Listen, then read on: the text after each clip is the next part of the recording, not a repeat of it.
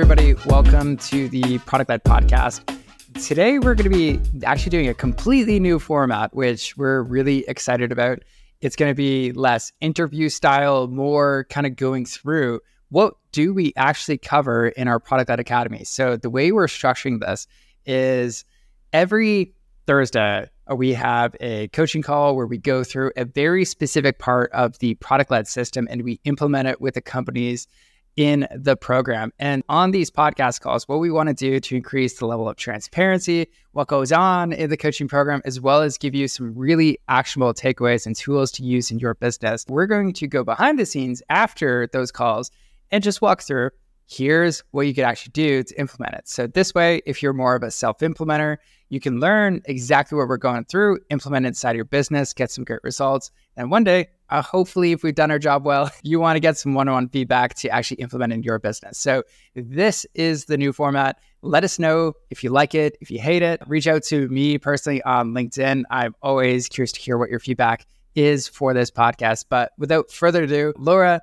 our director of content at Product Led, is going to be asking me some questions about this specific topic. So let's dig in. Thank you so much, Wes, for the introduction. So, as Wes mentioned earlier, each week we're going to go through a different component that makes up the product led system.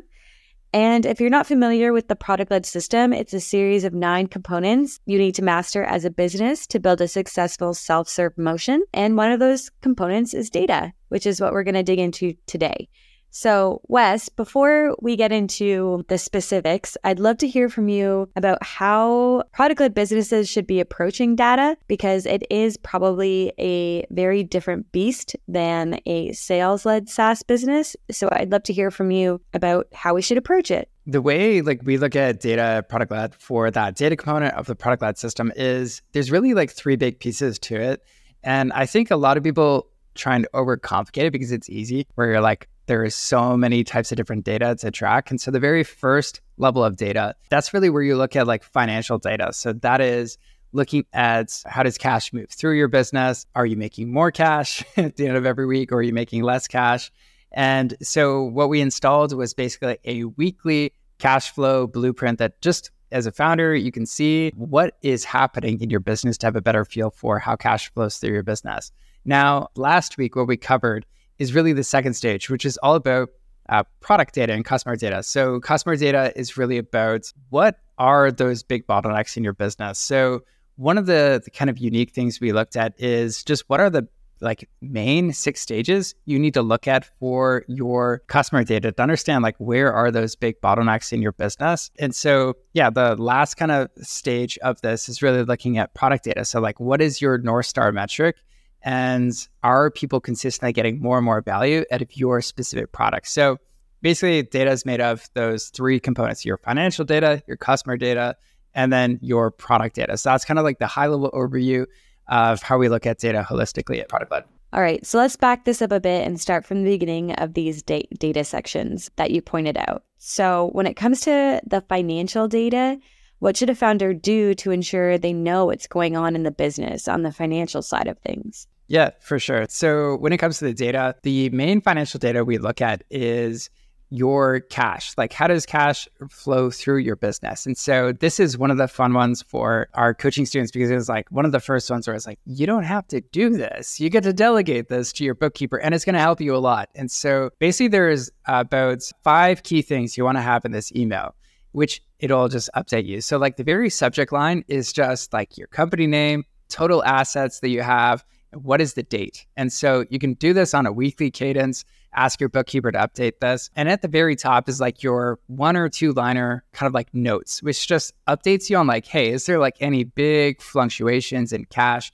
Maybe you have a really big payment you got to make. So you obviously want to know about that. Or you had a very big customer sign up or something like that. You just want to know like what is going on in this business and what is the main thing that's happening. And then you have your accounts. That's the third piece, which really just goes through all of your different bank accounts. Like, what are the balances? What does that look like? And just adds it all up. So, like, here's the total assets for the business. And then you have your overall receivables. So, what are all of those amounts from different customers that are coming in for the business? And then the last part is just payables. So, what do you have to actually pay as a business? And so, overall, like there's nothing crazy about this email. It's really straightforward. But why I really like it is because it keeps your focus on cash generation. And it's way too easy as a business owner to just run your business and not make any profit or even monitor like are we growing our cash position as a business and so one of the most common challenges is you run out of cash as a founder or you just start going negative as you grow your business because maybe you didn't create your products right in a way where it's like actually when you sell stuff it costs you a lot to fulfill that and so you over time lose a lot of money and that can be a very dangerous place to be so this cash flow blueprint fixes all of that. Like at Product Led as well, since we've implemented this, it's helped us over last year just save over $350,000, which is incredible. So it's just that awareness around how does cash move through this business and what should we do different? And your bookkeeper can make this really, really easy for you. Yeah, I love that because a lot of the times we don't really look at the cash flow I guess it's kind of similar to our personal finances where it can be a little bit cringy to reflect on. But as you mentioned, by bringing hyper awareness to the financial state of your business, it can be, really be a game changer. It's actually kind of crazy to to think about how much money you saved. So, aside from not being aware of your cash flow, what are some of the other common problems you see companies make when it comes to data? Big mistake to make is tracking everything or tracking too many things. So I can't tell you the number of times where it's like, what do you track? What's your company scoreboard? And it's like, yeah, it's like 35 plus things we had that a product led with a very small team and like some people had five to eight metrics that they were managing. And so whenever that happens it's like what do you pay attention to? It's nothing really because you're spread thin in so many different directions. And so that's kind of the the number one kind of thing to avoid which we're going to get to. The other thing is no accountability. So if you just have a bunch of metrics you're tracking, but nobody's actually accountable for those metrics, not a lot of change happens. In order for like A players to have like ownership, you need to have like actual accountability in place for who's responsible for what. Uh, so that's another thing we're going to cover. And then, yeah, just not segmenting users. So this is something where when you look at data at the top level, you might say, yeah, we have like 100 signups and 50 of those signups got to value. And then, you know, maybe 10 or 20 of them became paying customers. So, like, let's say that's your business, which is great uh, conversion rates. But let's say for your ideal users, you're looking at there's only one of those people is getting value and actually only one of them upgrades or something like that. So that would tell you a very different story than like the total amount. And you might actually say, actually, maybe that isn't the right ideal user. Or inverse, maybe you have a really bad conversion rate from like free to getting to value in the products. But like for your ideal users, maybe they're those veterans, like they're techie, they get it. And for your ideal users, they're really good. So that's really kind of the first three things I would look at before you get into the data. So, when it comes to understanding the user journey from a data perspective, where should a founder start? You basically have to break down your funnel into three core pieces. So the very first one is like what goes on on the acquisition front. So that's pretty straightforward. People visit your site, people sign up. But then on the next stage for product led companies, at least, it's all about engagement. So that's kind of the next big phase you got to monitor, which is for us, we break it down into two stages, which is setup, which is did they actually set up their account right? Did they go through the onboarding? Does that look really good? Did they get themselves set up for success? And then the next stage there is did they actually reach first value? So that has to be something that is tangible. It's not just, yeah, they clicked around in our trial and maybe they saw what our product could do. No, it has to be like they actually installed it, they actually rolled it out, they actually saw some tangible value out of this product. So that's engagement. The last kind of big phase you're going to look at for your data is monetization, which is the first stage of this is what we call a key usage indicator. And that's really just looking at, okay, did somebody do something to a certain level that indicates that they really get the value of our product? They really experienced it. In the early days of Drift, as an example, Drift was like a conversational tool you could just add to your website. People could talk to you on your website. And for them in the early days, it was like, did people get 100 conversations with us on this tool? And that was a really good key usage indicator. And what they found out is that 30 to 50% of those people churned into paying customers if they hit that key usage indicator. So that's really why you want to monitor that, especially as a product led company. And then the last stage for monetization is, of course, upgrade. Are people actually upgrading at the end of this? And so that's really how we designed it to uh, help you identify your bottleneck. And when you go through those six stages, you'll be able to, at a glance, understand okay, how are users actually moving through our product? Where do the majority of them get stuck? Because that way, without that, you're you are flying blinds and you don't actually know what the big bottleneck is in your business. All right. So for the normal founder who is just getting into this and wants to find their bottleneck, let's break it down into the six stages for them. What is the first metric they need to track on the acquisition side of things? Yes. So first one you should have access to for sure if you have like Google Analytics or GA4 or anything like that. Actually, nobody has Google Analytics anymore. How sad. But it's visits. So, number of unique users on your site. Yeah, I, I think we're all kind of sad about the end of it, Google Analytics. But yeah, let's let's take a look at the second metric that founders need to understand. Yep, for sure. So, sign up. This is somebody signs up for your free product.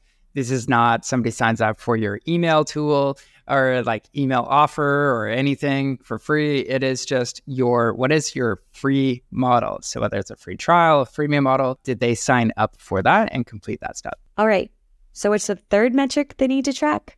Yes. So for the setup stage, this is they have gone through the onboarding process. This one's a bit more tricky because it could be different for every single product. For something like a Netflix, this could be like asking your first time users, like, what kind of like do you prefer, like movies or TV shows? And then going a bit deeper, like, what genre do you prefer? Is it crime? Is it like action? What what do you prefer? And then it kind of they complete that checklist. Okay, great. Then they can recommend the next kind of like TV show or movie. So like could be as straightforward as that. Sometimes for like different products like GA4 or something like that, it's okay, I've gone through the checklist, I've signed up and I've uploaded this to my website, that little JavaScript that's pretty important. And I've gone through that step so that now I'm done as far as like the actual heavy lifting setup stuff. So, whatever that is, that's really important to define for your team and get on the same page because, yeah, for the metric to mean anything, you got to have that alignment as far as what is this stage? Yeah, alignment is super important I don't think we can really stress that enough. If your team isn't aligned on the metrics, they're really going to fall apart and be rather useless, which is kind of what happened to our team. So just keep that in mind as you go through this with your team. All right. So, what's the fourth metric to track? Yes. So, four is first value. So when I initially went through this, it was like, okay, what is that tangible value? I'll give you an example because one of our like one-on-one clients, they they struggled a lot with this initially. And I think it might be relevant for some other folks. So they had initially a free trial, and that was all they had. It was about 14 days. You could go through it. When we asked them initially what first value was, it was like people can go through, they can click around in this product and they can see totally like what this this product does. And then I was like, not quite. It has to be something that takes them to another outcome that we could use this product with. So, like just showing people a demo more or less where we click around, not tangible value. So, tangible value is like it changed me. Like for Canva, that would be like I create a poster. That's like tangible value. Intangible value is something where it's like I'm clicking around, I'm not really getting much out of it. So, yeah, that's first value. And just to clarify here, first value is the same as the aha moment or the first strike, as you call it in your book, Product Led Growth. All of these terms, first value, aha moment, first strike, they can all be used interchangeably, right? Yes, totally. So, first strike, first value, all like aha moments, maybe first moments, totally. Like those are all used interchangeably. Thanks for clarifying that. All right, we're on the fifth metric now. What is that one that they need to track? Yes. So this one's the trickiest one, but it's the key usage indicator. And so that's really just looking at what are some of those specific things that when people do them, like their odds of becoming a successful customer skyrocket. So the Drift example I mentioned earlier, like getting 100 people messaging you through the Drift app, that was for them like a key usage indicator. Like, great, let's put sales on that person. let's accelerate that deal they are hot. They understand the value of the product. For Slack, that could be as simple as okay, they've had 2,000 messages communicating with their team. They truly get the value of the product. They're integrated into this. You know, if it was 100, it's like they're just getting started. An upgrade, not quite the right time. So, thinking about the right timing of this is really important because you don't want to do it too early. And you also don't necessarily want to do it too late where they're like, I'm just like, getting so much value. Who needs a paid plan for this product? So that is the the kind of fine balance of what this looks like. And a lot of times your key usage indicator, if you do your pricing right, it should be very similar. So an example for MailChimp, it could be something like your number of subscribers or contacts that people are using. Okay, great. They get up to like 2,000 free subscribers. Boom. Okay, great. You have access to value in this product. You are now primed, ready to, to upgrade at this stage. So thinking through this, it's going to be different for every business. But once again, just like the setup first value, get on the same page with your team. What is this key usage indicator? And look at your retention to understand like, okay, what did people do, your best customers, before they they actually upgraded? Uh, because it might tell you some interesting stories and give you some ideas as far as what this could be. Makes sense. Now, I want to pick your brain a little bit more on what a key usage indicator might look like because this came up in the coaching call by a couple of students and they had identified their key usage indicator as weekly active users. And you pushed back a bit on that. So, can you explain why? Yeah, definitely. Like for some products, it could absolutely work, but it doesn't really tell you if people are accessing the value in your product. So one of the the examples I shared was with Amplitude or like any kind of product analytics solution. A lot of them have this as one of their metrics they track, which is are they a weekly learning user? So do they share a report with some other people in the team? So that's a really good indicator that, okay, they're not just like logging into this product, but they're actually looking at the data. They're making decisions based on the data and they are finding net new insights in the data.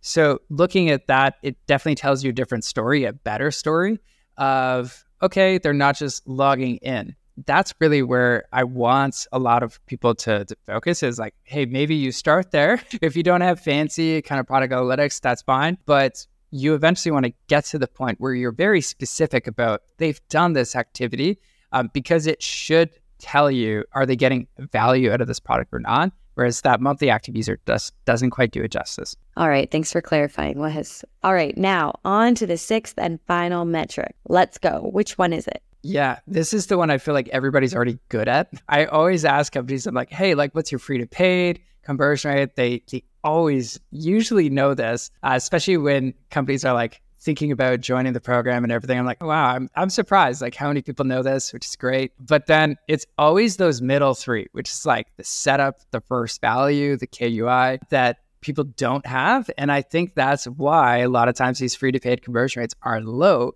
It's because you haven't tracked that messy middle of all that data of where people are getting dropped off. And they just think it's like, oh, yeah, we'll just skip from sign up to paid. But it doesn't work that way, at least for product led companies. All right. So we have those six metrics. To recap, they are unique users, signups, setup, first value, key usage indicator, and upgrades. So a founder is tracking all of these metrics. And what's the outcome of doing that? Why should they scrap away the other 39 metrics that they're probably currently tracking? When you install it, like you could easily do this in like a week for your business. Like that's kind of step one. But the next week, once you have that data kind of pooling in, you should be able to get a very basic idea of like, okay, where is the high level kind of like bottleneck in our business with just tracking these six data points. And so initially within like two weeks, you're going to have that clarity as far as, okay, where are people dropping off?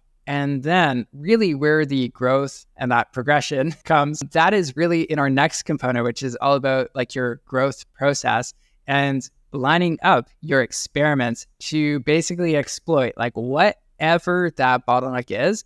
You focus your entire team on like tackling that specific bottleneck. That's really where I, I see a lot of companies struggle where it's like they spend a lot of time running experiments, but then it's not focused on that bottleneck. Like I was just talking to another company, they're a big public company. They spent two years, two years, kid you not, 100 plus person R&D company or it's just R&D like team and they were focusing on the wrong bottleneck. And so that's just like it can get to that point where you're just like how much did that cost you to like not know what your bottleneck is? So most of you listening, you're not at that stage, but just think like if you don't get this like basic stuff right, you will not grow as fast as you could. So that's really what I'm trying to get at here is like when we have this great simple data foundation, you make decisions faster because you have clarity on what is the bottleneck.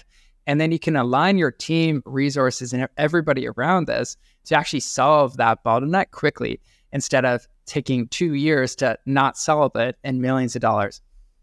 Yeah, no kidding. That's a great story. Any final thoughts before wrapping up here? I think the the big kind of point to just reinforce here is like don't overcomplicate it. We've spent like seven plus years analyzing product led companies to get to this point where it's these six data points that you should measure. And so try it. Don't tweak it right away just implement it as is, then see for yourself if you can identify that bottleneck before you get fancy because there's a lot of tools out there. There's a lot of data professionals that will tell you, oh, you got to track all these things. Um, but if you're just trying to understand what the heck goes on in your go to market motion, these six stages will tell you exactly where the bottleneck is. And you can learn a ton from just these six stages.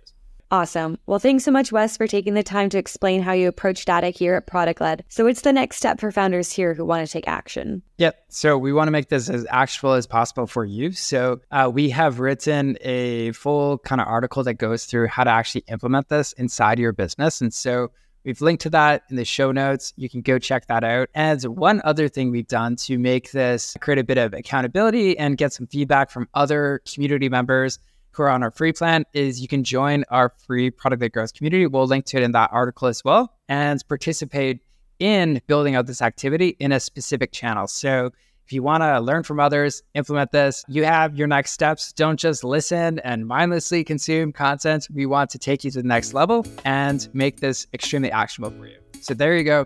Check out that article, go for it, implement it inside your business, and let us know how you found it. Thank you for listening to the Product Led Podcast. If you found this episode helpful, please share it with a colleague or friends you know who might benefit.